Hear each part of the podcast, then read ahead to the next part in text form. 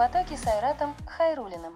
Илья, привет, да? Вот ты сегодня уже начал говорить Да. э, про Владик, да, что называется? Да, да, Ты, наверное, чуть больше года назад из Владивостока вообще переехал в Казань. да, И ты родился и вырос в Владивостоке. да. Расскажи, как так получилось? Я думаю, что это потому, что Казань — это точка сборки вообще, точки привлечения в России. Илья Мирин, 35 лет. Руководитель Казанского кампуса школы 21. С 2015 по 2018 год развивал IT-направление в дальневосточном филиале фонда Сколково. В 2018 году возглавил школу цифровой экономики ДВФУ. Женат, воспитывает дочь. Их сейчас несколько, и Казань — это один из основных, а для меня он более интересен даже, чем Москва. Хотя, ну, Москва, понятно, самая большая. А, Объясню, почему. И э, я, на самом деле, в разных местах бывал, и разные варианты проживания рассматривал, и там по России, и в мире. Но остановился на Казани. Знаете, так получилось, что я вообще ехал вообще в другой город, на другой проект. Но а, оказалось, что проектов несколько. И вот э, я с э, коллегами, э, я приехал в Казань посмотреть, как здесь, и сразу сказал, да, я остаюсь. А до переезда в Казань ты был вообще? Вообще никогда не был. Я первый раз приехал, потратил полдня, я встретился со Сбером, встретился, посмотрел коллектив, посмотрел проект, посмотрел город и сразу сказал, продано, все, забирайте меня. Какие-то три главных отличия Казани и Владивосток с точки зрения городского жителя. А В Казани очень законопослушные люди. Вот прям реально. Это очень сильно бросается а, в глаза, потому что я все-таки лучше намного знаком с Сибирью и Дальним Востоком. Наши люди, они намного более... Ну, не знаю, мы привыкли к отсутствию, ну, не сказать власти, вообще правил. Вот такая жизнь. Здесь люди намного более законопослушны, это очень сильно заметно. И какие-то, ну, по-человечески более, что ли, ответственные в каких-то местах. Сначала это непривычно, но потом начинаешь понимать, что, наверное, это и правильно во многом. Во-вторых, э, в Казани э, люди традиционалисты. Они по-другому немножко смотрят. Вот я привык жить, мы живем, как э, жили всегда, как одним днем. Опять же, ну это естественная обстановка, это нормально. На фронтире люди всегда так живут. И третье, они, э, вот казанцы э, и вообще в Татарстане люди, они как-то на все смотрят э, спокойнее, я бы так сказал. То есть многие вещи, э, вот э, мои земляки, да, они больше похожи чем-то на москвичей. Ну, такие все быстро, мы быстро говорим, быстро куда-то бежим, куда-то там торопимся. Здесь вот, особенно когда приезжаешь из мегаполисов таких российских, вот такое впечатление, что из дурдома вырвался и приехал к нормальным людям. Ты живешь на скорости, которая для человека нормальная. Поэтому мне в этом смысле очень нравится. Ну и люди такие более, не А ты еще что говорил, что ты стрессуешь от того, что город э, равнинный. Да, Это что значит? Короче, это очень тяжело описать, но смысл в том, что люди, которые ну, вырастают в местах с выраженным рельефом, типа там, не знаю, Еревана, Владивостока, Сан-Франциско, Петропавловска, ты привыкаешь к тому, что ты всегда знаешь, где ты. Вообще всегда. Даже если ты приехал вот в район, где ты первый раз в жизни, ты, увидя высокие точки, ты понимаешь, где ты находишься. А здесь не так. То есть, типа, То ты приехал... гора, вот там, ага, или она справа, значит, Да. весь город сразу Да. в голове перестраивается. Да, да. А Здесь ты приезжаешь на Новосавиновский район, зашел не за тот поворот, и такой, блин, а как без карты-то, куда бежать? И это на самом деле напрягает. Чего в Казани не хватает? Мне в Казани не хватает э, еды. Я сразу говорю, что все, извиняюсь перед всеми зрителями за такую, как сказать, э, ну, не знаю, что ли, узконаправленную вещь, но реально не хватает еды. То есть, что нет рыбы привычной, нет, э, ну, вообще привычных продуктов нет. А наши шпичмаки татарские. Ой, я уже сам как очпачмак, мне бы это скинуть, поэтому я от очпачмаков... Мне нравится бабадия из местной кухни больше всего, вот реально. Ну, из еды ты имеешь в виду то, что морской кухни нет? Или, или, Морской, или, разноб- или э, сама кухня татарская такая? Сама кухня другая, люди привыкли к другим продуктам, по-другому готовят, а, сами продукты другие. То есть кефир, ну, например, нет биокефира почти нигде, его надо выискивать. А, чем, а чем он отличается? А вкусом он отличается очень сильно, там другая закваска, и, ну, вот просто кефир, он другой и так далее. То есть э, это такая прям специфика, как в другую страну приехал. Ну, наверное, может, это отчасти так и есть. В России ж каждый вот регион, это по-своему другая страна. Это, наверное, и хорошо. Вот, ну, я так привык, конечно. Например, э, в Татарстане люди едят много мяса. Это и принято, и оно в разных формах. А на Дальнем Востоке люди очень мало, на самом деле, мяса едят, потому что оно в основном привозное и дорогое достаточно. Но больше рыбы, ну, вкус, все, все, все, короче, он какой-то другой. Еще татарстанцы, они очень крепкие, особенно татары из таких вот районов, меня каждый, ну, хлебосольными всеми кормят всякими, они очень устойчивы к э, вредной пище. Это лишнее доказательство того, что немцу хорошо, то русскому смерти наоборот. С генетическими приспособлениями Да. есть вот жирное мясо, Да, да, мучное, Да, да. да. То там есть, ну, если- картошку, балиши, Да, пичмаки, и они это костыбы, едят в возрасте, причем губадья, она тоже такой, ну там, не знаю, калорий-то сколько? Настоящая татарстанская губадия, она с два кулака размером, и, и они едят и Изюм, прекрасно рис, яйца, корт, Да, тесто. очень вкусные. Я поел, мне очень понравились. Ну и в целом э, люди такие хлебосольные. И умеют и поесть, и любят, и еще и пригласить кого-нибудь. Я вот в Казани оказался, ты возглавляешь школу 21. Это школа, которая работает под зонтиком э, Сбера, да, Сбербанка. Да. да. Скажи, что это за проект, почему 21 и почему школа? Э, Мне кажется, что 21 — это такой секрет, как 42. Э, Поэтому я, если честно, даже не знаю точно. Но у нас 21 уровень, который проходит человек, прежде чем стать программистом. На самом деле, э, это проект, который создал Сбер. И мы, э, наша основная роль, наша основная задача, мы помогаем людям с нулевого уровня стать программистами или людьми с смежных профессий, тестерами там и так далее. У нас есть очень специфическая ниша. Мы ее заним- вы- выбрали и занимаемся специально, то есть это продуманная политика. Мы ни с кем в рамках нее не конкурируем реально. Ни в коем случае ни с университетами, ни с онлайн-курсами, ни с чем.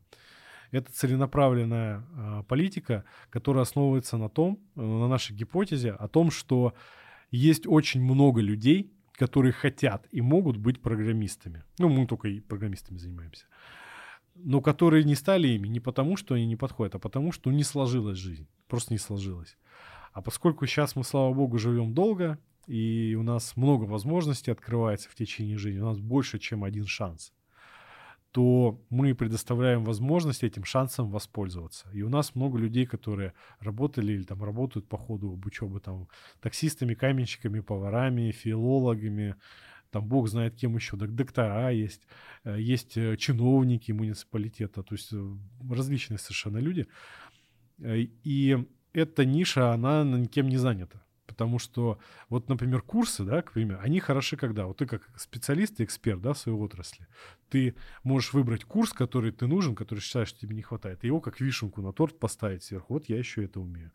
Но, например, если бы у тебя не было торта, то эти курсы, они не очень полезны, да. То есть тебе нужно какая-то пройти вот базовый, ну, фундаментальный объем. И мы вот с этим работаем. Работаем специфическим способом, если интересно, могу рассказать.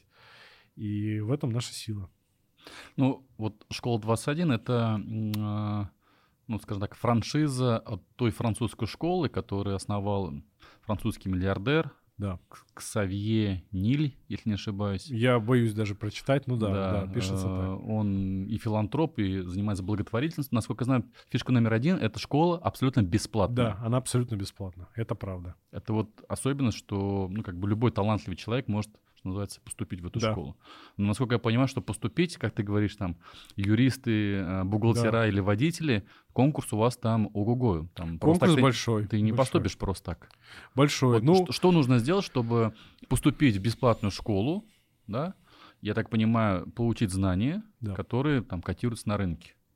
Как этот процесс вообще организован? Процесс организован довольно просто. Человек заходит на сайт, он проходит э, онлайн-тестирование, оно несложное, и оно больше нам на внимательность, ответственность и смекалку. О форме игры, насколько я знаю, да? Да. Такая онлайн-игра. Да, да, да. Дальше он подает э, документы и э, выбирает о- очный отбор. Их несколько в году проходит и в нескольких кампусах. Когда ты так говоришь, достаточно просто проходит там Да. онлайн-игру и так далее, и так далее. На самом деле это, ну, то есть первый этап оценки таких когнитивных способностей. Да, И, и онлайн-игра не такая уж простая, я в нее тоже как бы да, проходил. я тоже, да. Там да, первый этап это внимательность, ты должен запомнить, Да. какие там кубики были, а, значит, что называется, расставлены.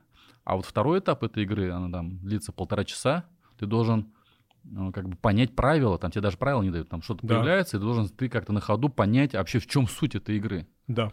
Я здесь... И здесь нужно идет большой отсев людей, которые, ну, ну, как бы хорошим высоким IQ должны обладать. Я здесь вот э, отдельно сейчас, э, с твоего позволения, еще чуть замечу, что вообще это очень важный момент. Я, извини, чуть-чуть отбегу в сторону, просто акцентирую внимание. Дело в том, что вот я приведу пример. Мы буквально сегодня с коллегами общались, и вот они задавали вопрос об этом. Когда люди уже проходят отборы, чуть забежим вперед, и выходят э, на основное обучение, либо на отборе, у нас есть такой интересный феномен – а, мы их встречаем, например, на отборе, а, там приветствуем, а, отводим, соответственно, к нам в кластер образовательный, они занимают рабочее место, а дальше все. То есть мы не говорим, что делать дальше. Это очень важный момент. У нас бывают случаи, когда типа человек 40 минут может сидеть. Разберись реально. сам, да? Да. Как То действовать. Он 40 минут может, кто-то до часу может сидеть, ну и типа просто ждать. Но потом, конечно, они понимают, кто-то поактивнее, кто-то смотрит на своих коллег, там, окружающих, они понимают, что неплохо бы компьютер включить вначале. И там. А там уже оказывается, что на поверхности это задачи, где платформу открыть, там, образовать. Ну и потихоньку-потихоньку. То есть это определенная социальная реабилитация. Почему? Потому что часто люди у нас, у них выученная беспомощность формируется. А, я не эксперт, я не знаю, почему так происходит, но это связано с тем, что мы привыкаем к тому, что нам все время говорят, что делать. Я думаю, ты как руководитель уже серьезного очень уровня понимаешь, что это же на самом деле проблема, потому что добежать до каждому и объяснить, что ему делать, это невозможно. И мы считаем, что одно из главных э, вообще э, вещей, одна из главных вещей, которые мы делаем, мы именно вот эти преодолеваем вот этот барьер с теми, кто с нами остается и у нас учится. Потому что когда ты выходишь в реаль... ну, уже как бы в профессию, там никто сопли вытирать не будет. И это очень важный момент, чтобы человек понимал, а, как ему выяснять, зачем ему выяснять, когда надо, когда не надо и так далее. И эти задачи, они в том числе на это направлены. Потому что там на самом деле ничего сложного нет, но там нужно, чтобы человек в нужный момент проявил настойчивость и разобрался. Ну, я к тому, что, знаешь, э, не каждый водитель, что называется, как ты назвал, который из каждого водителя можно не делать каждый. программист или из каждого не продавца, каждый. не, не каждый разберется с этим задачей. И надо тут, ну, как бы ре, реально эти вещи смотреть. Безусловно. Прошел там этот отбор. На компьютерных играх там сколько там? Каждый десятый проходит? Да, ну да, даже меньше вы проводите встречи, собеседование, и есть у вас известный там бассейн, да? Да. Плавки да. даете, очки даете. Ну, сейчас расскажу, да. Я еще здесь немножко замечу, что здесь же как. Тоже очень важный момент, что вот есть такой даже термин синдром отличника, что зачастую люди привыкают, что они зачем-то по неизвестной на самом деле науке причине все должны делать великолепно. А это не так.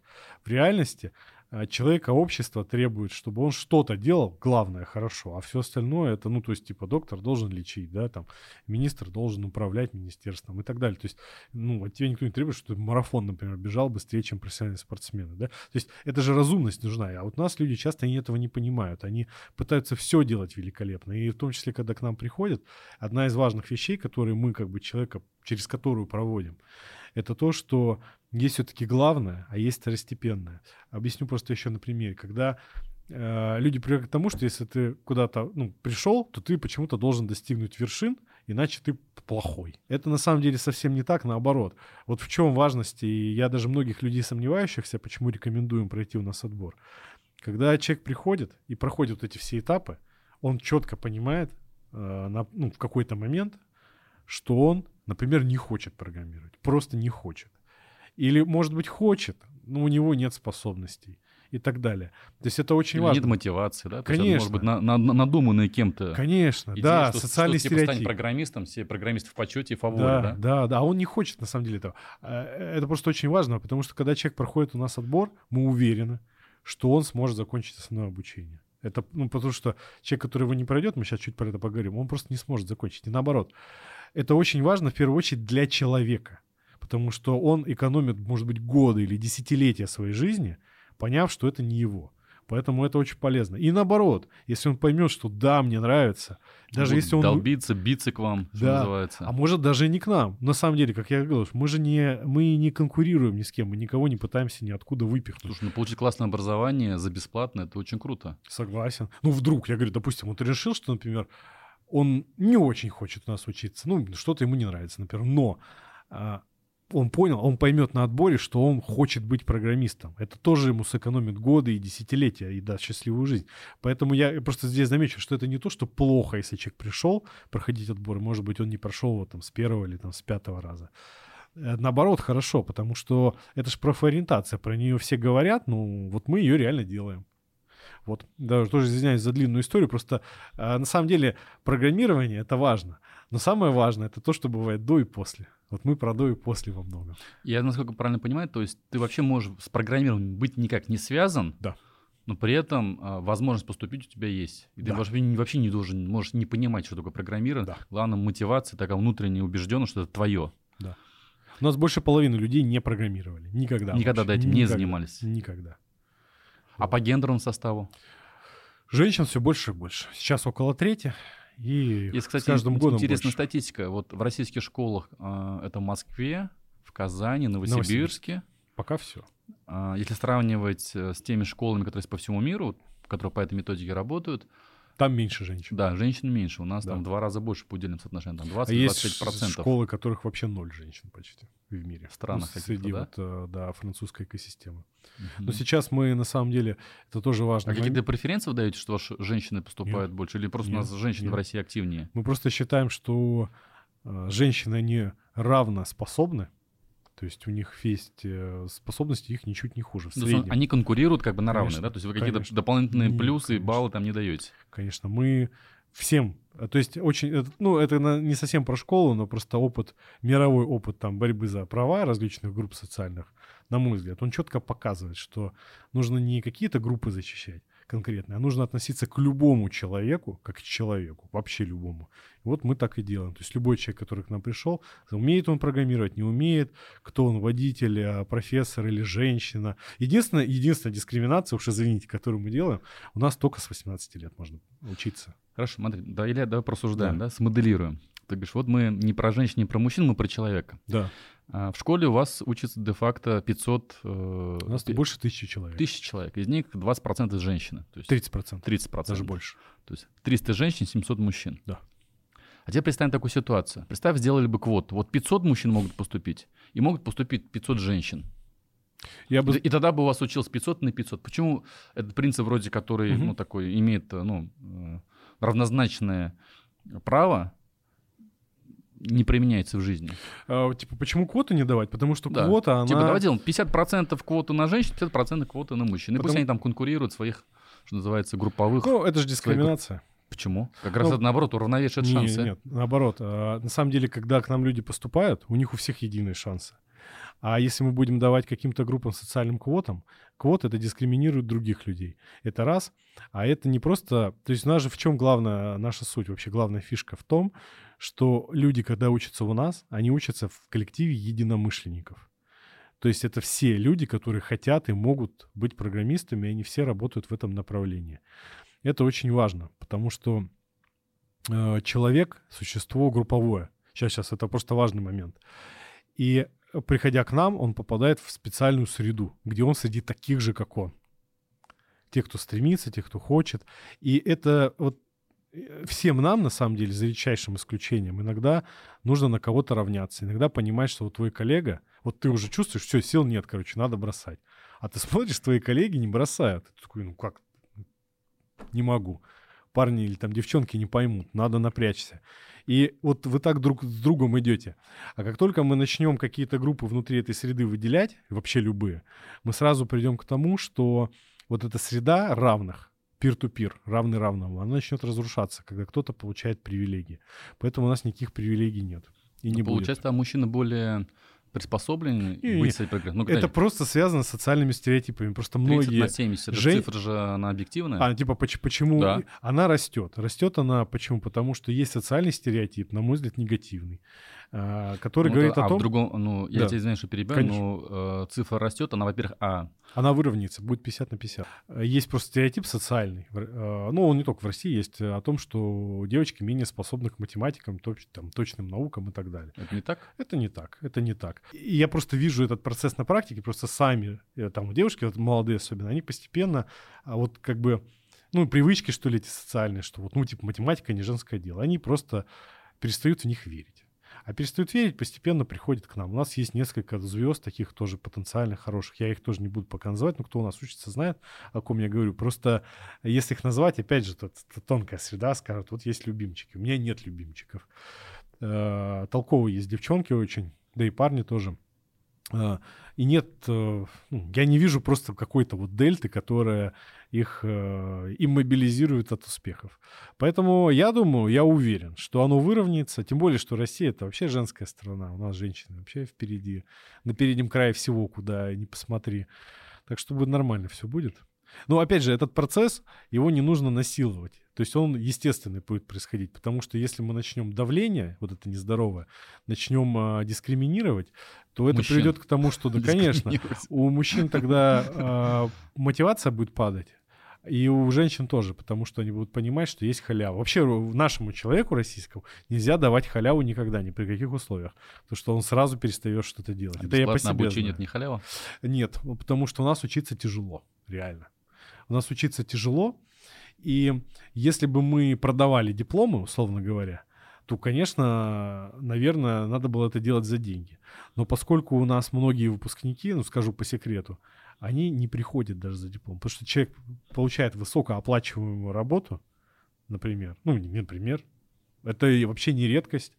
Э, то есть средняя зарплата очень высокая у тех, кто э, на стажировке уже выходит, в середину обучения проходит. Они говорят, слушайте, я не успеваю, можно я там на выпускной не приду, я, короче, приеду. Вот мы посмотрим, в Казани у нас будет в этом году первый выпускной, посмотрим, сколько людей заберет. Я могу сказать, не все. Потому что человек, который занимается там в корпорации серьезной там дата-анализом, ну, он может и не успеть приехать. Поэтому я считаю успех, то есть что в нашем понимании вообще выпускник и успех? Это когда человек становится профессиональным там, программистом, например, начинает получать за это деньги.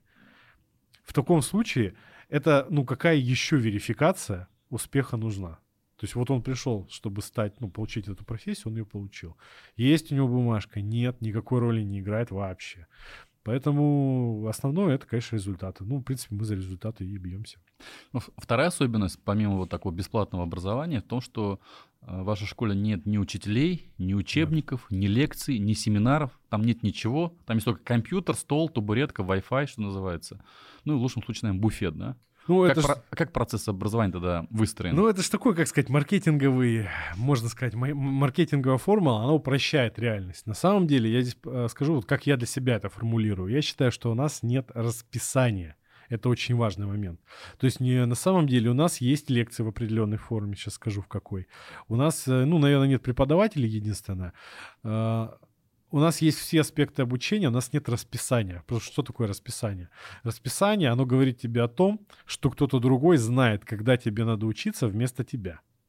Для многих людей это подходит, но не для всех. А те, с кем мы работаем, в основном, для них это не годится. Во-первых, им не надо говорить, что делать, как я уже говорил, да, ранее. А во-вторых, они просто не могут. Если человек работает на полный день, но он не может днем учиться. Кто-то может учиться вечером. Мы работаем круглосуточно.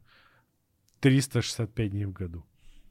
То есть, если тебе не спится, ты можешь прийти и ночью поработать. Да. Ну, позаниматься. Конечно, у нас люди ночью занимаются. Я вот мы сегодня с, ко мне приезжал мой студент, бывший из магистратуры, очень такой талантливый, перспективный, сейчас он уже там большим человеком стал, и приехал рано утром. И вот мы пришли, я уверен был, что не будет никого, люди все равно сидят, потому что ну вот они могут только в это время.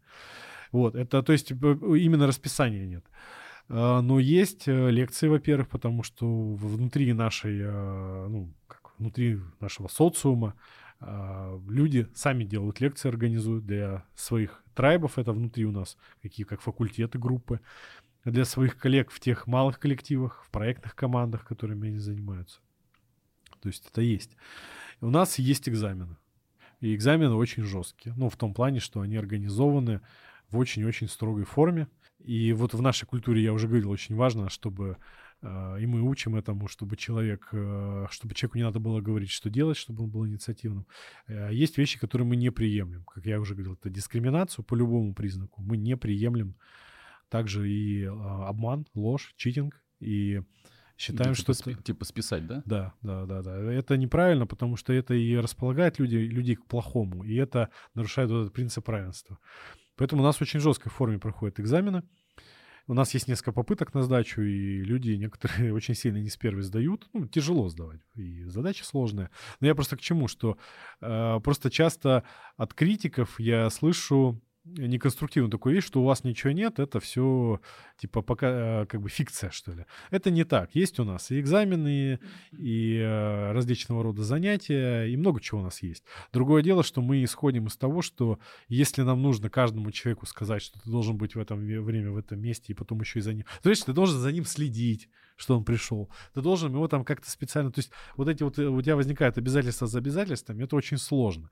И мы считаем, что если за человеком вот такой нужен присмотр, то это просто, ну, не наш участник. Uh-huh. Ну, а, а мы не подходим ему. Мы работаем с несколько другими. Наоборот, наши студенты часто на нас наседают и требуют, типа, давайте там быстрее, сложнее, давайте что-нибудь там придумаем. Это так, как правило, бывает. Для мы говорили про отбор прошел две компьютерные игры, прошел собеседование и попал на бассейн. Да. Какой-то история, все, все любят это вспоминать, это какая-то да. супер, какая-то важная история для того, чтобы дальнейший да.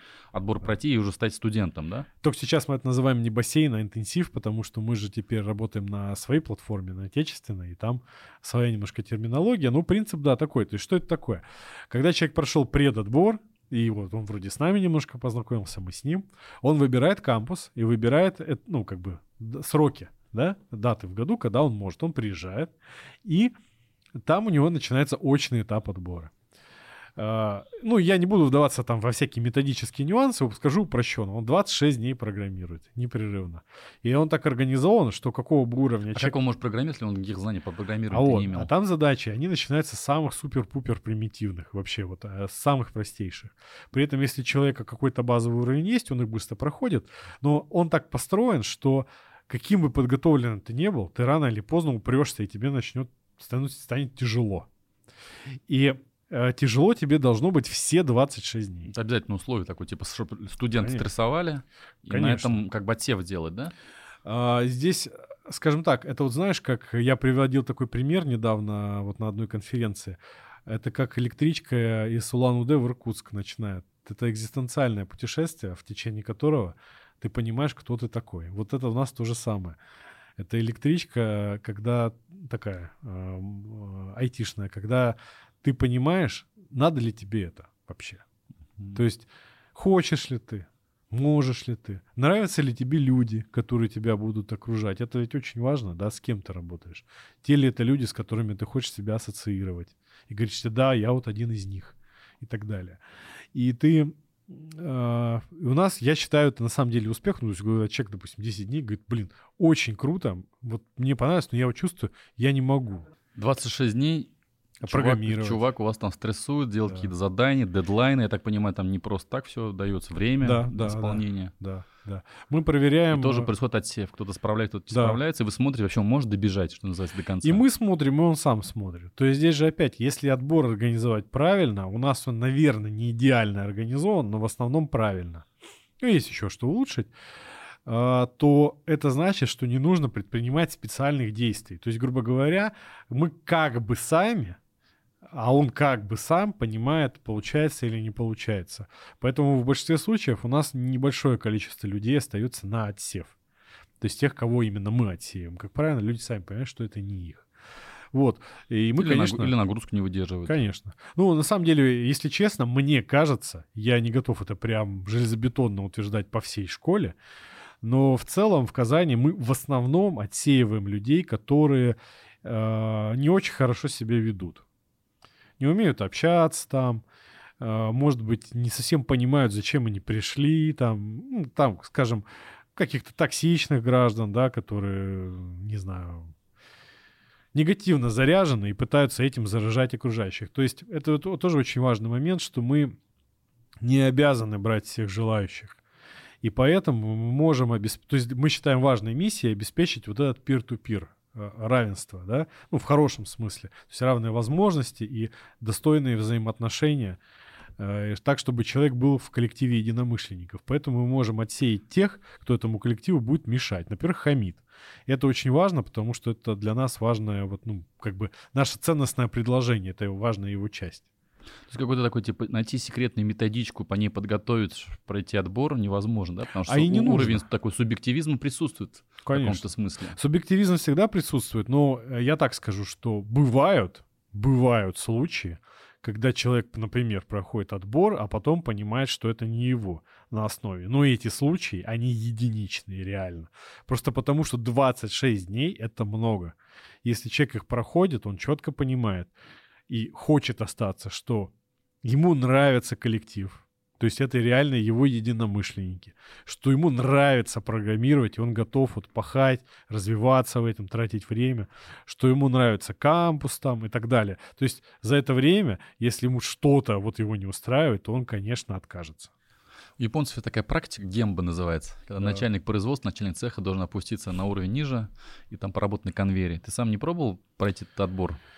По, по чесноку 26 дней решать я... задачки, дедлайны, посмотреть, как вообще справляешься. Ну, у нас такая практика вообще в школе принята, но я, наверное, единственный, кто ее не практикует. Э, объясню почему. Потому что я ее прошел и так, до школы. То есть я э, сам, ну, много достаточно лет я и разрабатывал различные штуки, например, рекламные системы, э, disaster recovery, всякие э, корпоративные э, технологии, э, цифровые развлечения и так далее. И я, у меня нет специального образования. То есть это было просто хобби.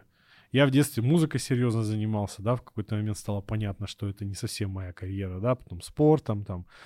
Э, и у меня нет, то есть я не заканчивал вот именно профильного по программированию, скажем так, да, а, вуза там или еще чего-то. И это было хобби, оно просто развилось в профессию. И я это прошел. И я хорошо понимаю ценность на самом деле школы, потому что если бы у меня была такая школа, то, конечно, этот путь был бы намного более эффективный и менее мучительный. Потому что я изучал все вот сам, практически сам. Это тяжело. У же же проживание, в отличие от Москвы. В Москве нет проживания. Там нет, а да. в Казани хостела. можно проживать, да? да? То есть студенческое общежитие. 300, 319 мест у нас. Да, такой хостел, такой высо- очень высокого уровня.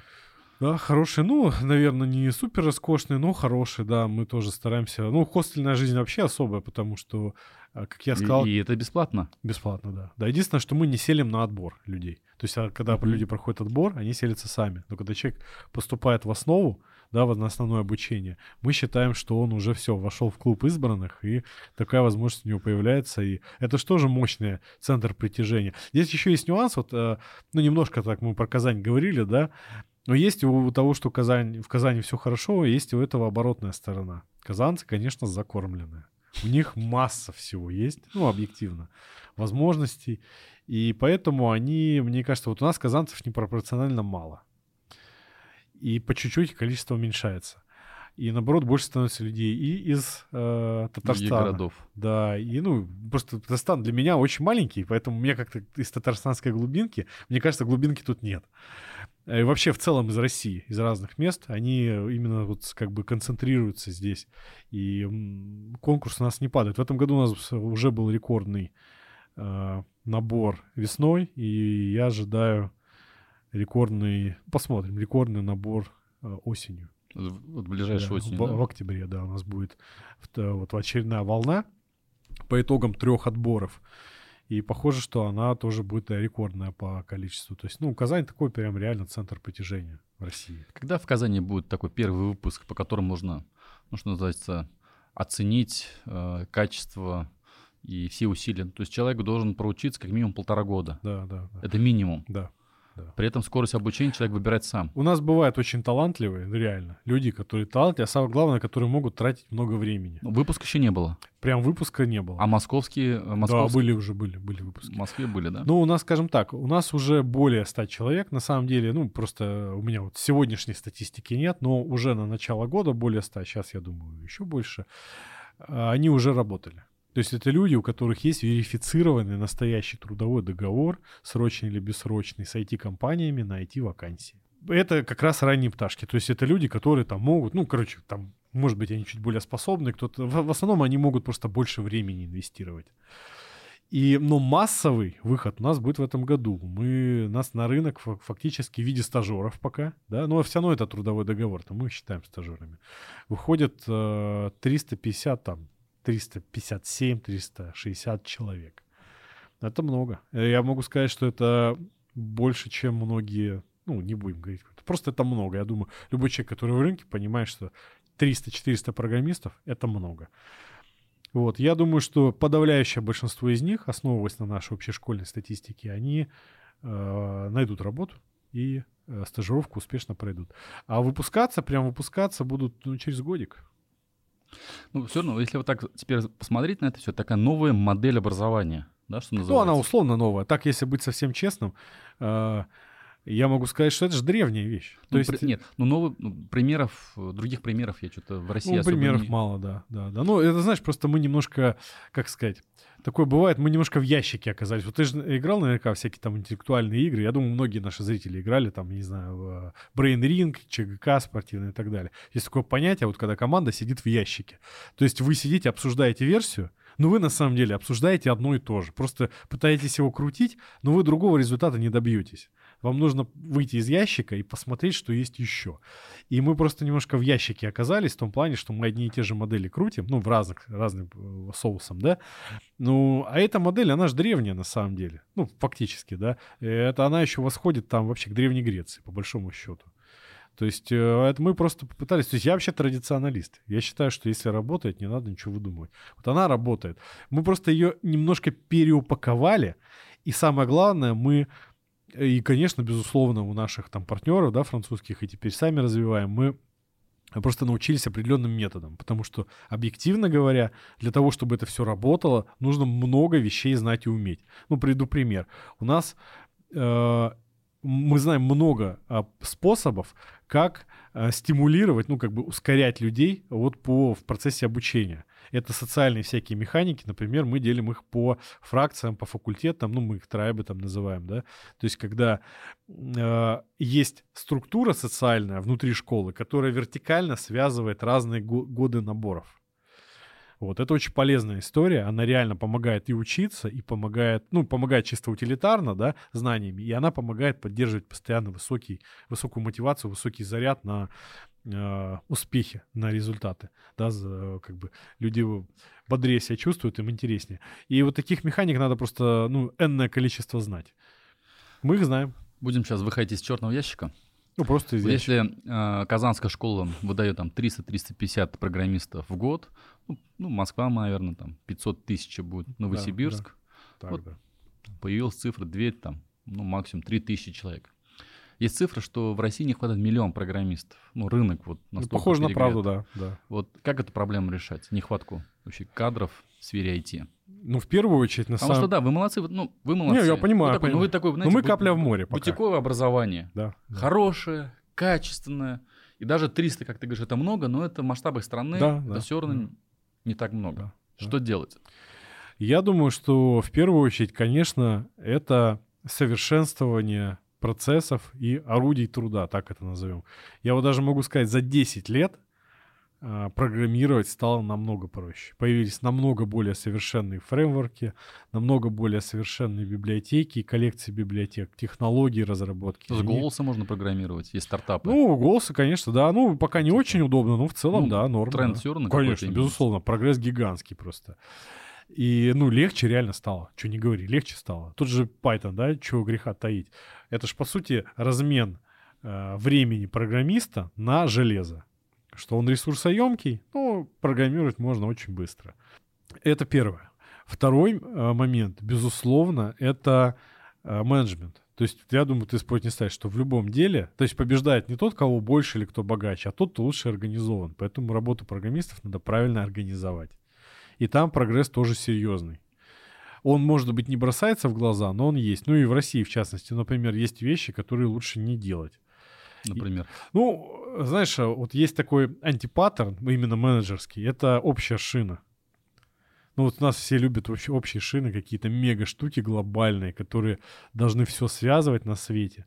И, значит... Супербаза данных. Да, да, да. А на самом деле э, проектным методом, ну, они реально нужны, но просто проектным методом такие технологии не делаются. Ты не можешь сидеть в лаборатории, ее придумать, а потом всем продать.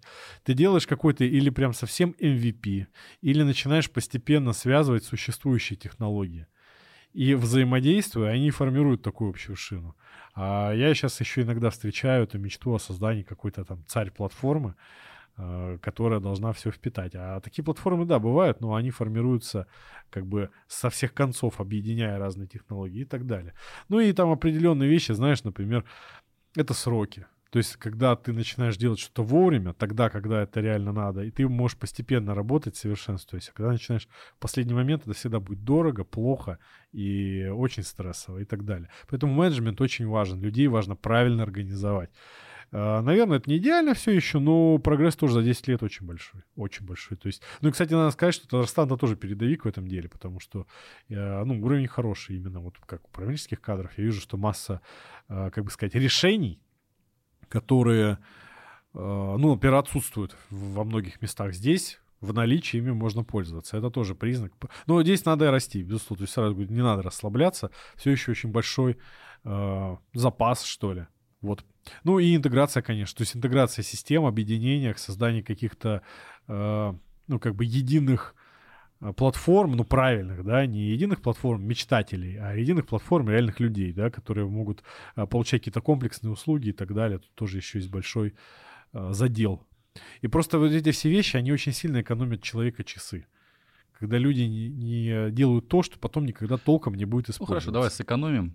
Нужно не миллион, нужно 500 тысяч программистов. Это очень много. Это очень Еще раз сэкономим, блин. Давай, не 500 тысяч за счет каких-то правильно да. организационных способностей, нужно 200 тысяч. Да, 300. 300 тысяч, вот красиво. Как, как, как 300 тысяч подготовить? В 300 страны. для этого нужно... Открыть побольше школ, как школа 21? Да, или... в том числе, в том числе, и не только. И это государство могло бы эту функцию взять на себя, Вполне. Да? Вполне.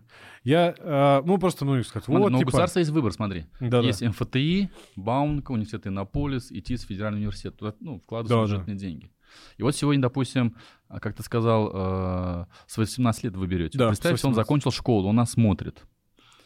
Вот ему 18 лет, все, он закончил 11 классов.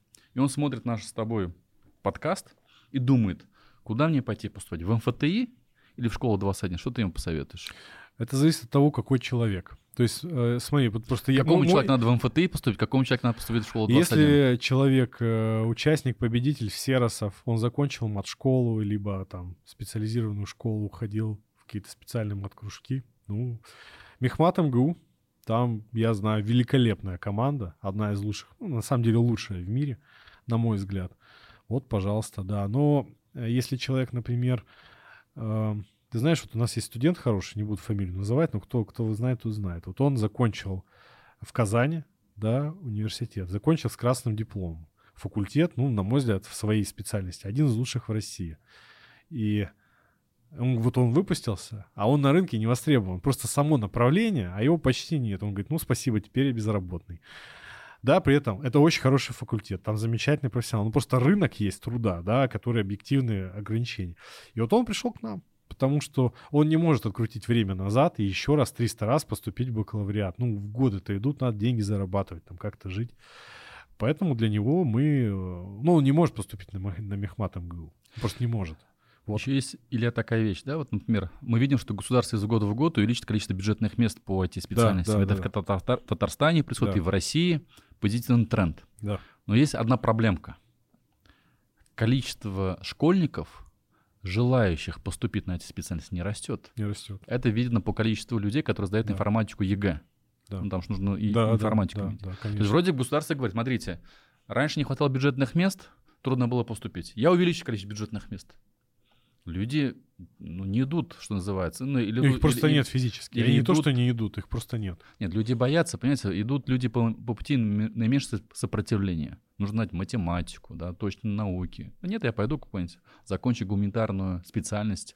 Это, А, наверное, еще родители влияют все равно так или иначе. Тут, извини, я с тобой не соглашусь. Все-таки, знаешь, вот когда мы э, рассматриваем человека, там, безусловно, родители, месторождение, это все важно. Но если мы посмотрим в массе, то на самом деле их просто ограниченное количество. То есть, как тебе сказать, вот это, э, извини, может, немножко в сторону, я просто приведу пример. Вот знаешь, когда ты молодой, там тебе, там, не знаю, там, рождаются дети, тебе там родители говорят, вот, там, ты должен больше времени проводить с детьми, и так вот у всех почти. А как, как где деньги надо зарабатывать? Ты не можешь больше времени проводить, когда ты будешь старый, да, и там, уважаемый человек, у которого все есть, ты можешь хоть все время проводить с внуками, а когда у тебя ничего нет, нет.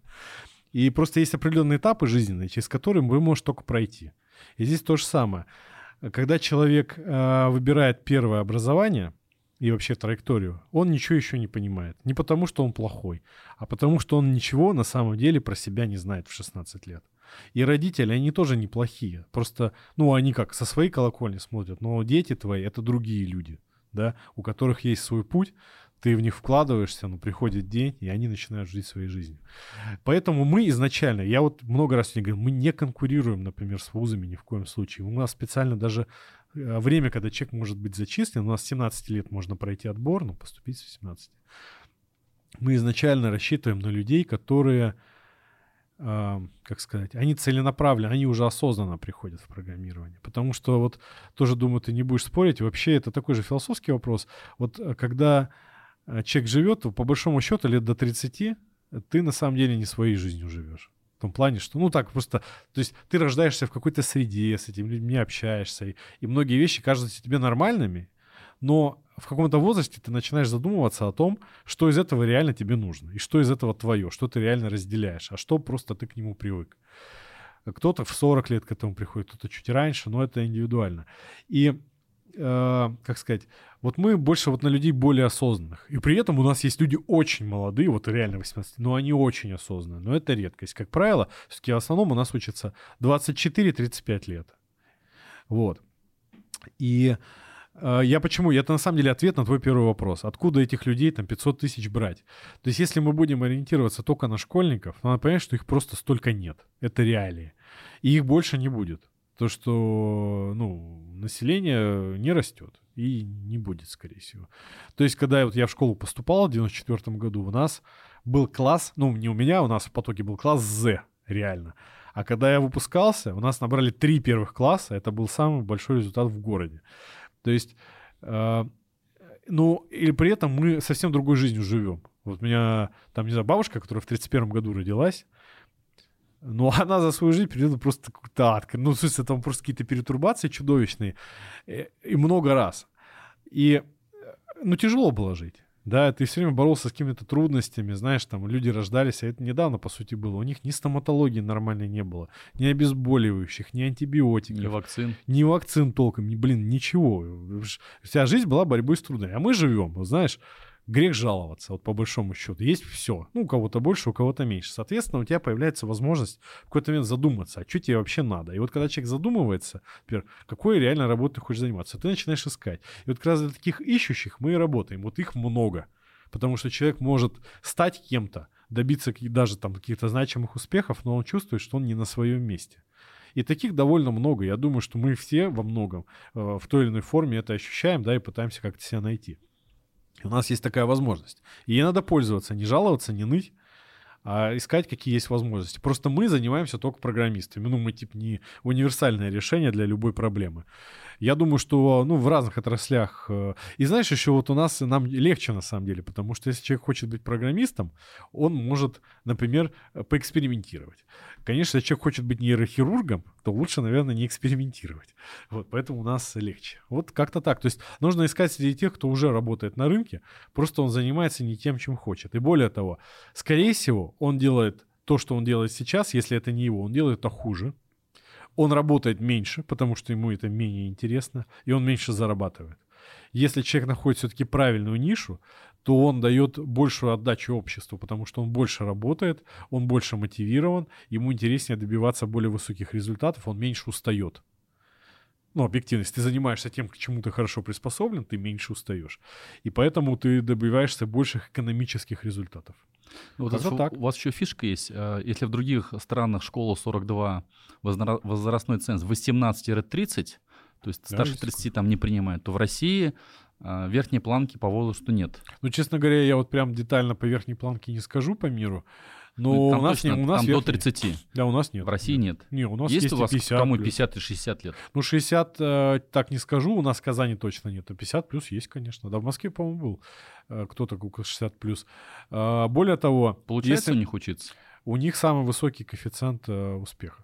То есть у них около 100%. То есть те, кто приходит э, 45 плюс, они почти все, там, за редчайшим исключением, становятся программистами. Ну, потому что человек, слушай, ну 45 лет, человек, он Всё уже понял. знает, чему надо, да, он приходит, дальше он занимается делом, и дальше он получает результат, и он знает, Его как ничего его не отвлекает. Да, да, да. называется. Потому что все-таки, когда ты молодой, это нормально, ты метущийся. Ты еще себя ищешь, пытаешься понять там, плюс у тебя много отвлекающих факторов. Но Там коэффициент поменьше. Ну, тем не менее, у нас он высокий, больше 70%. Илья, ты вот сказал про осознанность, что не у всех молодых это бывает редко, когда человек осознанно, что называется, управляет своей жизнью, да, по большому счету. Вот если на эту тему взглянуть, вот эта осознанность, э, которая у человека, может быть, естественным образом а, с годами появляется, да, этот навык вообще его нужно, ну, что называется, тренировать со школьной скамьи для того, чтобы люди были осознанны там во всех смыслах с точки зрения не только там выбора профессии, а именно осознанно, а не быть там биороботом, да, что называется. Видишь, это очень сложно. В том плане, что это же такой процесс, он во многом естественный. То есть, э, когда человек, Его, знаешь, вот нельзя, его нельзя ускорить. Мне кажется, что его даже не надо ускорять. Это, знаешь, как ругают подростков. Мы вот просто недавно хороший продукт сделали, интересный. Вообще мы не занимаемся школьниками, но так получилось, нас попросил Сбер, там наши партнеры, мы сделали хороший продукт именно для э, школьников, который э, как бы вовлекает их в мир цифрового арта, э, учит делать искусство, правильно его продвигать через NFT-платформы там и так далее. И это подростки. И знаешь, вот многие ругают подростков. Ну, подростки сложный контингент, потому что, ну, сложный в силу физиологии. Но за что их ругать-то? Понимаешь, это же перестройка организма чудовищная. Человек из там личинки превращается в бабочку. Да, и он меняется чудовищно. А их э, третируют за то, что они не могут внимание фокусировать. Да у них в голове там вообще происходит, там, я не знаю, просто планеты взрываются и Неокортекс еще сталкиваются. до конца не сформировался. Да, то Все есть лобные доли еще Да, только да, развиваются. а им говорят, они плохие. Они неплохие, но им просто немножко другой подход нужен, да. То же самое и дети, да, маленькие, у них другие особенности. То же самое там люди, там, э, кризис среднего возраста, распространенное явление там, да. Это просто ты переживаешь вот эти этапы, и тут, э, как бы сказать, людей осуждать бессмысленно. Просто их надо пережить, но единственное, что можно сделать, это, это не скрывать. Знаешь, вот, э, и, и не стигматизировать. Ну, условно говоря, знаешь, вот я как раз сейчас период, потому что у меня масса моих там приятелей, друзей, знакомых, там, одноклассников, они переживают кризис среднего возраста, там, многие страдают. А на самом деле это же просто естественный процесс, когда ты начинаешь задумываться, что в твоей жизни вообще твое. А что ты просто вот считал, где, что... где ты настоящий. Да, где ты настоящий, вот и все. А, ну и типа, это естественный процесс. То же самое им. Им надо объяснять, что это а, что вы сейчас не очень хорошо соображаете, потому что, потому что у вас такой период. Но он закончится, и вы начнете там предпринимать, и в этом возрасте, например, им говорить, что не очень правильно принимать какие-то решения долгоиграющие, потому что вы еще не понимаете, что такое долгоиграющее. И вот просто это не стигматизировать, не скрывать, чтобы человек понимал, что, ну, это жизнь, ты проходишь через этапы, и на каждом этапе лучше знать заранее, что тебя ждет дальше. Вот и все. А не говорить им, что они плохие, потому что они там слишком суетливые. Ну, есть прямая зависимость, понимаешь, э, о том, очень часто люди связывают свою профессию с тем, какой был учитель. Если учитель Да. математики был сильный, Да. и он смог проявить интерес к этому предмету, Да. если был учитель биологии интересный, то идут люди в медики и так далее. И очень важно, как бы, вот, как бы на что ты нарвешься. Да, И ты, да, может быть, да. талантлив в спорте, но ты попадешь к такому тренеру, который Отобьет желание, отобьет желание да. заниматься спортом. Да, факт. Это такая в- ру- игра в рулетку. Ты Поэтому... можешь перепробовать, и не факт, что твои желания Да. определяющие. сто Факт, процентов. с кем ты, что, как бы, с кем ты занимался. Ну, видишь, это о том, чем мы говорили, что до определенного возраста ты живешь не своей жизнью. Ну, по факту. И только в какой-то момент ты понимаешь, что на самом деле ты мог бы быть очень талантливым, не знаю, например, гимнастом, но просто у тебя не было такой возможности, или тебе там отбили это желание, а на самом деле есть потенциал. Ну, понятно, гимнастом уже сложновато в 30 лет стать, но многие профессии можно освоить. И вообще, ну, и не только профессии, это всего касается, да, ну и профессии в том числе. То есть когда человек это понимает, ну просто надо иметь инструменты, да, то есть мало просто осознать, нужно еще и, и иметь инструменты, и, и мы это один из таких инструментов.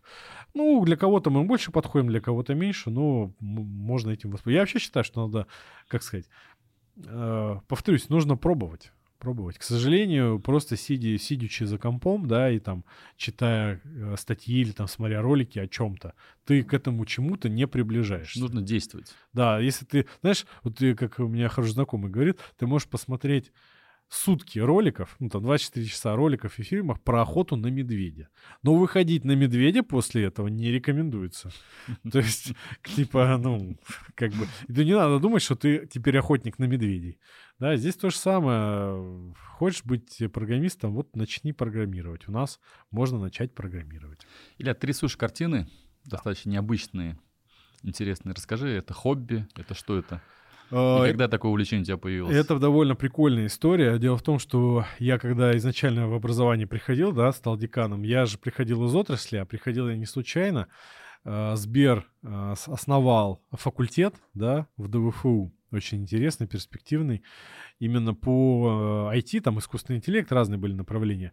И одна из задач, э, которая ставилась, я изначально там на этот проект приходил, да, меня ангажировали, а, задача, которую ставил, сделать все-таки IT-факультет, который был бы востребован, ну, то есть где люди были бы приближены к реальным проектам. Но лучший способ, ты уже понял мою методу, найти реальные проекты, это договориться с, там, с компаниями, с корпорациями и влиться в реальные проекты.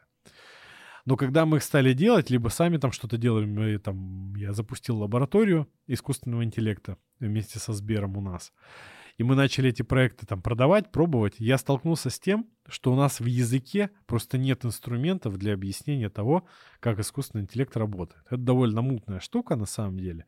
И когда ты, например, общаешься с топ-менеджером корпорации, да, в которой предполагается внедрение, но ты не можешь ему 5 часов лекции прочитать, да, то есть нужно объяснить это как будто как-то нормально, по-человечески.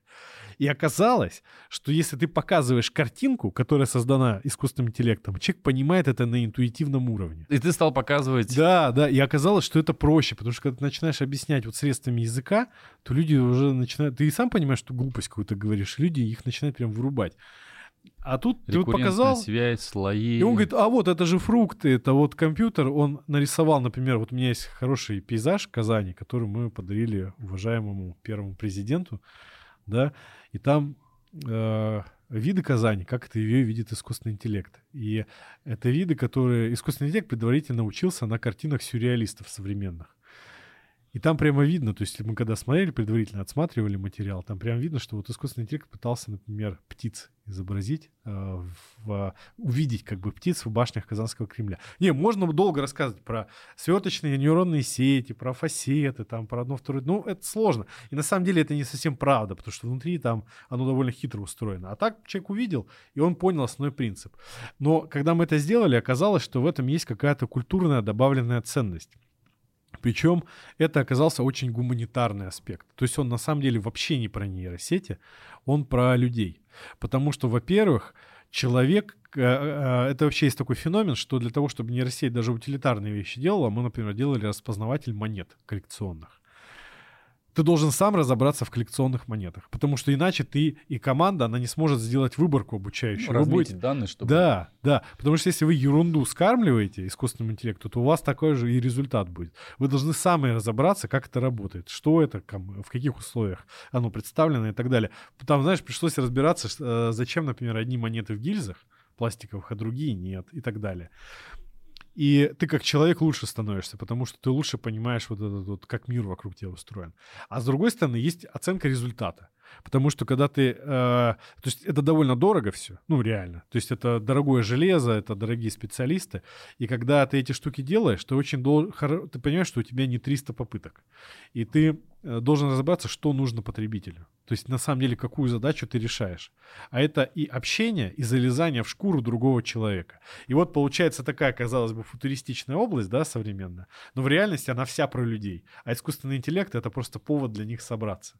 И я считаю, что я вот так вообще на это смотрю в IT. Вот ты как эксперт же вот, ну, вообще в системах, например, айтишных для людей. Ты же понимаешь, что на самом деле IT — это самая простая часть а что реально нужно человеку, когда он приходит в МФЦ, чтобы получить услугу. Потому что они же говорят одно люди, а на самом деле им нужно другое. А что, как наладить взаимодействие между разными институциями, чтобы они давали адекватный результат? То есть, когда ты вот этот комплекс проблем решаешь, ну, запрограммировать, это не сказать, что легко, но это просто работа, да, там сложная, но которую нужно сделать. Есть архитектор, который рисует, каким должен быть дом. Да. Есть рабочий, который делает подвесной потолок. Да, да, да. То есть, вот это... Да кто-то конструирует и формирует смыслы, а кто-то берет и по этим чертежам изготавливает. Я не совсем понял, ты рисуешь сам или ты делаешь какие-то Мы обучаем сети? искусственный интеллект. Искусственный а, интеллект вот обучаем. Да, и вот ты как раз начал говорить, что ты проект для школьников, которые да. цифровое искусство могут э, а за, мы... за NFT, что да. называется. А мы хитро сделали. Ты знаешь, вот мы похожий метод применили, потому что когда начинаешь людям, кто вообще не в курсе, объяснять про э, криптосистемы, ну, вообще криптоистории различные, ну, там, знаешь, как работает там блокчейн, это очень тяжело, потому что у нас нет инструментов в языке, э, и ты не можешь нормально объяснить, и тебя люди устают слушать. Поэтому мы что придумали? Мы взяли кубики, мы э, взяли, есть такой, ну, реально выдающийся человек в искусстве Антон Бубновский, он из Ладика, много работал он и э, за границей, и в России. Он занимается пиксель-артом. И вот мы с Антоном и с нашей командой мы придумали, как людям это объяснить легко. Мы взяли кубики, большое количество, и мы прям показываем человеку, во-первых, как блокчейн работает, а во-вторых, как мы, следуя простым правилам, э, собираем предмет искусства мы там добавили соревнования с искусственным интеллектом, то есть искусственный интеллект пытается реальную сцену разложить на кубики. А люди, то есть дети, они сначала каждый по одному, а потом вместе в командах пытаются сделать аналог. И ты знаешь, у людей всегда получается лучше. По-своему. Потому что искусственный... И вот здесь хорошо видно, что искусственный интеллект очень сильный, он намного сильнее человека, когда надо решить типовую задачу. Всегда победит. Но как только мы сталкиваемся с творчеством, потому что мы же как делаем? Мы говорим, вот есть сцена, но ваши кубики, они заведомо другие. Они других цветов, других форм. И вот, вот эту задачу искусственный интеллект хорошо решить не может. Пока. А и не сможет. Потому что искусственный интеллект, он же когда работает? Например, когда у тебя заранее детерминированы условия. То, о чем мы говорили. Да, вот если условия заранее определены, например, что это будет точно лицо, и оно будет вот в этой сцене. Никогда человек не победит. Никогда потому что компьютер всегда распознает его быстрее, лучше и эффективнее. Может быть, сейчас компьютер какие-то решения типовые не может делать.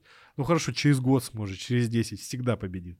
Но как только речь заходит о том, что вот как реальная жизнь, вот ты же постоянно с этим работаешь, когда условия изначально непонятны, они меняются на ходу.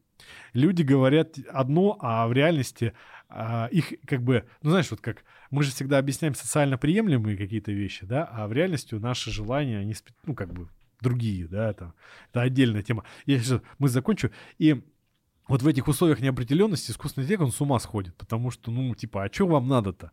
А человек вынужден как-то в этом выживать, мы в этом постоянно. Я с тобой согласился бы до 2015 года, пока AlphaGo не выиграла а, чемпиона мира в Go, где количество вариаций там нельзя алгоритмически просчитать. Ну, слушай, Go все равно... И там количество вариаций ходов, что называется, больше, чем атомов во всей этой вселенной. И как раз это да. был такой переломный да. момент, и все до 2015 года говорили, что ну, искусственный интеллект еще Согласен. далеко, и там, может быть, 30-50-е годы, что называется. И бац, такая вещь, где, а, собственно говоря, не никакими другими способами он при вас творчески, а игра Го — это творчество, да, там... В определенном смысле, там, там да, все по-другому да. играется. Слушай, если честно, я бы так тебе сказал, знаешь, я в целом согласен, то есть я не готов какие-то прям мега утверждения делать, но вот когда компьютер победит человека в, там, в Go или в какую-то игру, где правила меняются на ходу, тогда да, я готов в это уверовать. Пока не очень.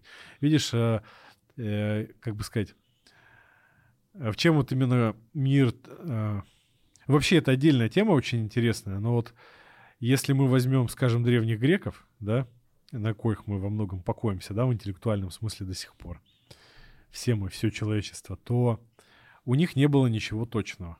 И у римлян тоже. Но это отдельный феномен. То есть это мир э, такого условного. То есть, например, когда все вот эти сооружения возводились, античные, да, в том числе самые грандиозные, э, они даже делением в полной мере не владели. То попробуй римскими цифрами умножать и делить. То есть они на самом деле все делали на глазок. Сейчас это кажется... Да. И на самом деле я тебе более того скажу, что Федор Конь наш великий, да, который Казанский Кремль построил, Смоленский Кремль построил, да, и его коллеги, в том числе и э, жители тогдашнего Татарстана, которые в его команде работали, они все тоже делали на глазок. А вон, посмотри, он до сих пор Кремль стоит. Пропорции. он, да, сейчас, конечно, его сечение. обкопали, конечно, да, чтобы он был более удобен, но вот сейчас даже полезть его штурмовать мало не покажется. Теперь, Илья, давай вернемся к тебе. Ты был деканом факультета был. в Дальнем Восточном федеральном университете. Факультет цифровых технологий. Цифровой, цифровой, школа цифровой экономики. Да, школа цифровой экономики. Ты открыл пять магистрских программ. Ну, их чуть-чуть до меня, конечно, открыли, но я их принял, да, через два месяца после запуска и развивал три года. В общем, там было поле для творчества. Да, огромное. Теперь ты перешел руководителем школы 21 в Казань. Что за тебя решили? Есть платформа, есть онлайн-игры, есть 21 уровень, и там учатся. Зачем ты здесь нужен? Команда. И, и где творчество? Команда, команда, команда. Э, дело в том, что э, да, я на самом деле не принимаю участие почти никакого в разработке самой методики, ну, опосредованно, да, обратную связь там коллегам сообщаю, все такое. Но, как и знаешь, вот как в юриспруденции есть право применения, да, то есть есть как бы право, забыл уже, я, меня выперли, слава богу, с третьего курса юрфака, я успел еще на юрфаке поучиться, то есть э, там быстро стало понятно, что я, у меня мозг не так устроен, знаешь, у меня были одногруппники, которые вот так кодекс открывали, пролистывали, и мог, вот натурально, и могли воспроизвести дословно, а я, то есть, знаешь, я вот читаю, я не могу абзац понять, что там написано, и это, к слову, про способности, то, что надо себя пробовать. И э, есть как создание, да, нормативки, есть ее применение. Вот так же самое, мы занимаемся применением. Во-первых, мы постоянно изучаем, какие все-таки методики работают, какие нет.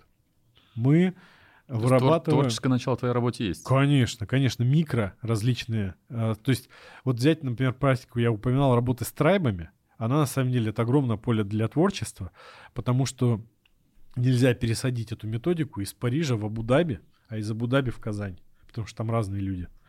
Вот. И, конечно, это команда, потому что мы, э, ну как любой, ну как любой проект силен в первую очередь командой. То есть нужно постоянно людей э, находить, завоевывать, брать в команду, там обучать, развивать, ну то есть с ними работать, как в, в диалоге, да, чтобы они росли. И, э, ну как, короче, находить, отбирать, завоевывать, обучать. Вот. Как ты формируешь свое такое цифровое потребление? Я стараюсь минимально какой, какой контент цифру. потребляешь? Uh, во-первых, я uh, не смотрю сериалы. Я, знаешь, исхожу не из того, что нужно делать, а из того, что не нужно. Я не смотрю сериалы вообще. Последний сериал посмотрел был сериал «Рим». Это было 15 лет назад. Это высвобождает время. Во-вторых, я не смотрю никакие популярные истории, потому что исхожу из того, что если что-то очень популярное, скорее всего, это не очень хорошего качества, потому что иначе ты не можешь сделать это для всех. И третье, я стараюсь э, избегать всего клипового. Ну, то есть, типа, если смотришь YouTube, то лучше посмотри, например, часовую передачу. Такую, как наш. Как наша, да. Подписывайтесь на наш подкаст. Да. Ставьте, Ставьте лайки, лайки, комментарии. Да, колоколь, нажимайте колокольчик. Колокольчик. Да. Потому что как только ты начинаешь какие-то колочки смотреть, как в ТикТоке, то вот ничего не запоминаешь, реально, вообще ничего. Просто такой засоряешь да, свой, да. свой Лучше поспать, реально. Или поесть, или, не знаю, прогуляться. Толку будет в 10 раз больше, не знаю. Вот я знаю, ты занимаешься там бегом, там, э, спринтами, каякингом. Это будет больше толку, потому что вот эти вот колочки какие-то цифровые, а ничего не запоминаешь. Инстаграм мало смотрю, то есть подписан на, ну, такие вещи, ленты сейчас вообще мало смотрю, но в лентах смотрю много конкретных людей, но очень мало вот просто листаю, потому что тоже бестолковое занятие. А что как читаешь? Так? Вот ты одну книгу назвал, может быть, еще какие-то интересные ну, книги? Из последнего хорошая книга True Believer. Э, Эрик Хофер. Это американский философ-самоучка, который э, изучал социальные феномены человек, который написал такие несколько бестселлеров, натурально, вот именно в научном мире. При этом он работал в это время грузчиком портовым. А профессором стал сначала визитингом, потом получил тенуру уже в очень таком возрасте, старом, я бы даже сказал, древнем. И он изучал такой феномен, почему э, образу, знаешь, вот часто бывает такое, что какие-то социальные процессы, люди, они склонны во всем винить конкретных персонажей. И это отчасти правда, да? Но это такое, знаешь, вот Э, вселенские проблемы, они волей каких-то плохих людей не объясняются, или хороших. И вот Хофер, он, например, изучал такой феномен, как откуда берутся люди, которые являются, например, двигателями каких-то социальных потрясений, и положительных, и отрицательных. И многие вещи... Гумилев об этом писал, кстати, еще из наших. Да, да. Про пассионарность. Да. Ну, знаешь, вот у Гумилева есть минус, что он очень многословный. То есть это надо быть готовым. Там. Хофер, он очень краткий. Ну, в силу того, что он хоть и американец. Как он объясняет это? Вот он э, изучает явление именно э, истинно верующего. Трубелир. Это человек, который не ценит свою жизнь. То есть ему кажется, что вот то, что у него есть сейчас, хотя это может быть очень много и даже предметом зависти, оно для него не имеет ценности. Он изучает этот феномен. И поэтому ему легко э, стремиться и навязывать даже окружающим какие-то изменения. Ну, просто потому, что он считает, что, что сейчас это ерунда. А вот что-то может быть, но оно может быть только в будущем. И это очень интересный феномен, потому что таких людей, например, Хофер показывает, их очень мало среди людей очень бедных, которые вынуждены бороться за ну, жизнь. И очень мало среди людей очень обеспеченных, богатых, у которых все прекрасно. И вот есть прям очень узкий социальный слой, который производит таких персонажей. При этом они зачастую очень отталкивающие вот в быту, в личной жизни, но э, социальные изменения без них очень часто невозможны, потому что мы цепляемся всегда за что-то, да, а для них вот текущая твоя жизнь, она и своя, и твоя, она ничего не стоит. Ну, такой-то вот. психопатический тип личности ну, отчасти, им, им присваивают. Отчасти, отчасти. Ну, я просто к тому, что вот э, интересный взгляд, знаешь... Предприниматель, психопат, это... Вот мы привыкли думать, да. психопат — это убийцы. Они бывают и убийцами, что называется, в тюрьмах да, сидят. Да. Но есть люди, которые ты, может быть... Стив Джобс, яркий пример. Вот ты читал даже наверняка биографии, ну, там тихий ужас. Вот в быту он вообще невыносимый просто, просто невыносимый, натуральный. Но, с другой стороны, видишь, он является двигателем прогресса в целой отрасли, являлся, да, пока был жив. Вот получается, видишь, такая диалектика. Ты здесь так, здесь так. Поэтому... Кто у нас в России? Можно, кого можно отнести к этой категории? У нас это не так работает. То есть у них просто все, оно частное, а государство, оно как бы вторичное у американцев, да, оно как бы придаток. У нас-то наоборот, в силу там определенных объективных особенностей экономики, жизни, ну, у нас, знаешь, не Калифорния, просто даже в силу Нет, климата. Понятно, мы Поэтому у нас такие люди, они в гасухе. Ну, например, смотри, я тебе приведу пример. Вот есть скорость протекания процесса, вот то, что мы обсуждали, вот, принятие решений, например, тоже в том же, банально в госуслугах. Казалось бы, ерунда, но смысл в том, что очень многие люди, они отказываются от каких-то социальных возможностей, не знаю, там, права получить. Потому что это вот тупо долго. В наше время главный приговор любому делу долго. И э, ты, например, как министр, можешь сказать, ну, долго и долго, соответствует федеральной нормативке, да и слава богу, я тут при чем. А можешь сказать нет. Нет, должно быть в два раза быстрее. А еще лучше, когда это позиция всей республики. И когда люди пересекают границу, ну, административную, да, они видят, когда ты переезжаешь из региона, где ок и где это не ок, должно быть в два раза быстрее. И поэтому по факту э, и так во всем. В образовании, даже в бизнесе, потому что бизнес, он тоже с этим работает, он тоже зависит от скорости, он зависит от отношения, зависит там от... Ну, земельный вопрос банально, где ты можешь арендовать за месяц, а где надо не пойми сколько ждать. Ну, очевидно, что в первом месте делать бизнес намного лучше. Вот, поэтому у нас все такие люди, они в государстве работают. Ну, мне кажется... Ну, кто тебе импонирует на российском поле? На российском уровне э, я считаю грех. Почему? Потому что я как потребитель, я помню Сбербанк до и после. Ты знаешь, я когда первую ипотеку пришел брать, пришел в Сбер, я уже там давно ее выплатил, и прождал 40 минут, и мне не, ну, как бы никто не стремился мне ее дать. Но я встал да ушел, ну ладно, нет так нет. И сейчас, когда ты приходишь в Сбер, а тебе говорят, а купите еще вот это, а еще вот это, а еще вот есть такая возможность, а вы не, не бросайте, потому что мы переделаем, а вам что-то не нравится, вы, вы точно довольны. Ну, это просто небо и земля, понимаешь? Это вот, ну, просто бездна между этими двумя точками. Ну, наверное, если мы берем еще... Э, я считаю, Собянин. Потому что я не москвич, да, я не, как бы не предвзятый. Я, знаешь, вот приезжал в Москву, я вообще много-много лет вообще в России, в Москве нигде не был. Был за границей, в России не был так получилось. Ну, живу довольно, жил довольно далеко. А потом как бы стал по работе в Сколково приезжать в Москву, и знаешь, вот когда в Москву не живешь в Москве, а бываешь раз, например, в квартал или в полгода, и вот ты приезжаешь, и ты видишь, что просто с каждым разом лучше и лучше и лучше и лучше, вот натурально. Ты приезжаешь, там приезжаешь, где ты смотришь какие-то пустыри, какие-то помойки, дальше приезжаешь, там уже все застроено, какие-то, ну, как это, видишь, происходит. Где-то едешь, там пробка адская, приезжаешь через там полгода, а там уже развязка. И я считаю, что, конечно, Собянин много сделал. И на самом деле э, это и двигатели бизнеса, и э, для людей. Единственное, что вот в Москве до сих пор не решено, наверное, из глобальных, это человеники. Ну, тут, не знаю, мне кажется, Собянин даже не в силах как-то эту проблему решить, потому что человеник — это, конечно, ужасно. То есть хочется, конечно, чтобы застройка была поменьше. Вот, а так я считаю, что это прям очень сильный менеджер управления. Ну, как-то так. Вот, короче, в России очень много завязано на государство. И э, если вы хотите реально что-то изменить, то нужно идти в какие-то госструктуры и там работать. У тебя семья переехала из Владивостока? Да, конечно. Слушай, ну это же невозможно так жить, поэтому... Сколько твоим детям лет? Пять лет дочке. Вот, пять лет. В садик ходит? Да, в Казань ходит в садик. Отличается садик здесь и там? Ты знаешь, я не знаю, я же сам не хожу, но как бы э, мне нравится, что знаешь, дети, они, с одной стороны, может быть, ну, знаешь, как говорят, дети жестокие, там, все такое, это правда. Но при этом мне нравится, что у детей у них меньше каких-то таких негативных всяких стереотипов. И вообще в целом вот уже в садике видно, что в Татарстане, что, ну, короче, садик — это уменьшенная версия Татарстана, там кого только нет. Местные, приезжие, русские, татары, башкиры, евреи, как-то люди уже вот на этом этапе начинают вместе существовать, какой-то деятельностью заниматься целенаправленной. Мне вот это нравится. Как вообще заниматься воспитанием своих детей? Сегодня особенно век интернета, когда люди там, или родители э, не контролируют потребление да, там да, да. контента, они там да. залипают и в мультиках, и в смартфонах. Вот ты в своей семье как-то с этим э, я с телефонами, с гаджетами, ну, минимизирую, насколько это, это возможно. Происходит? И в первую, ну, я контролирую контент, ну реально. То есть я смотрю, что дитё смотрит.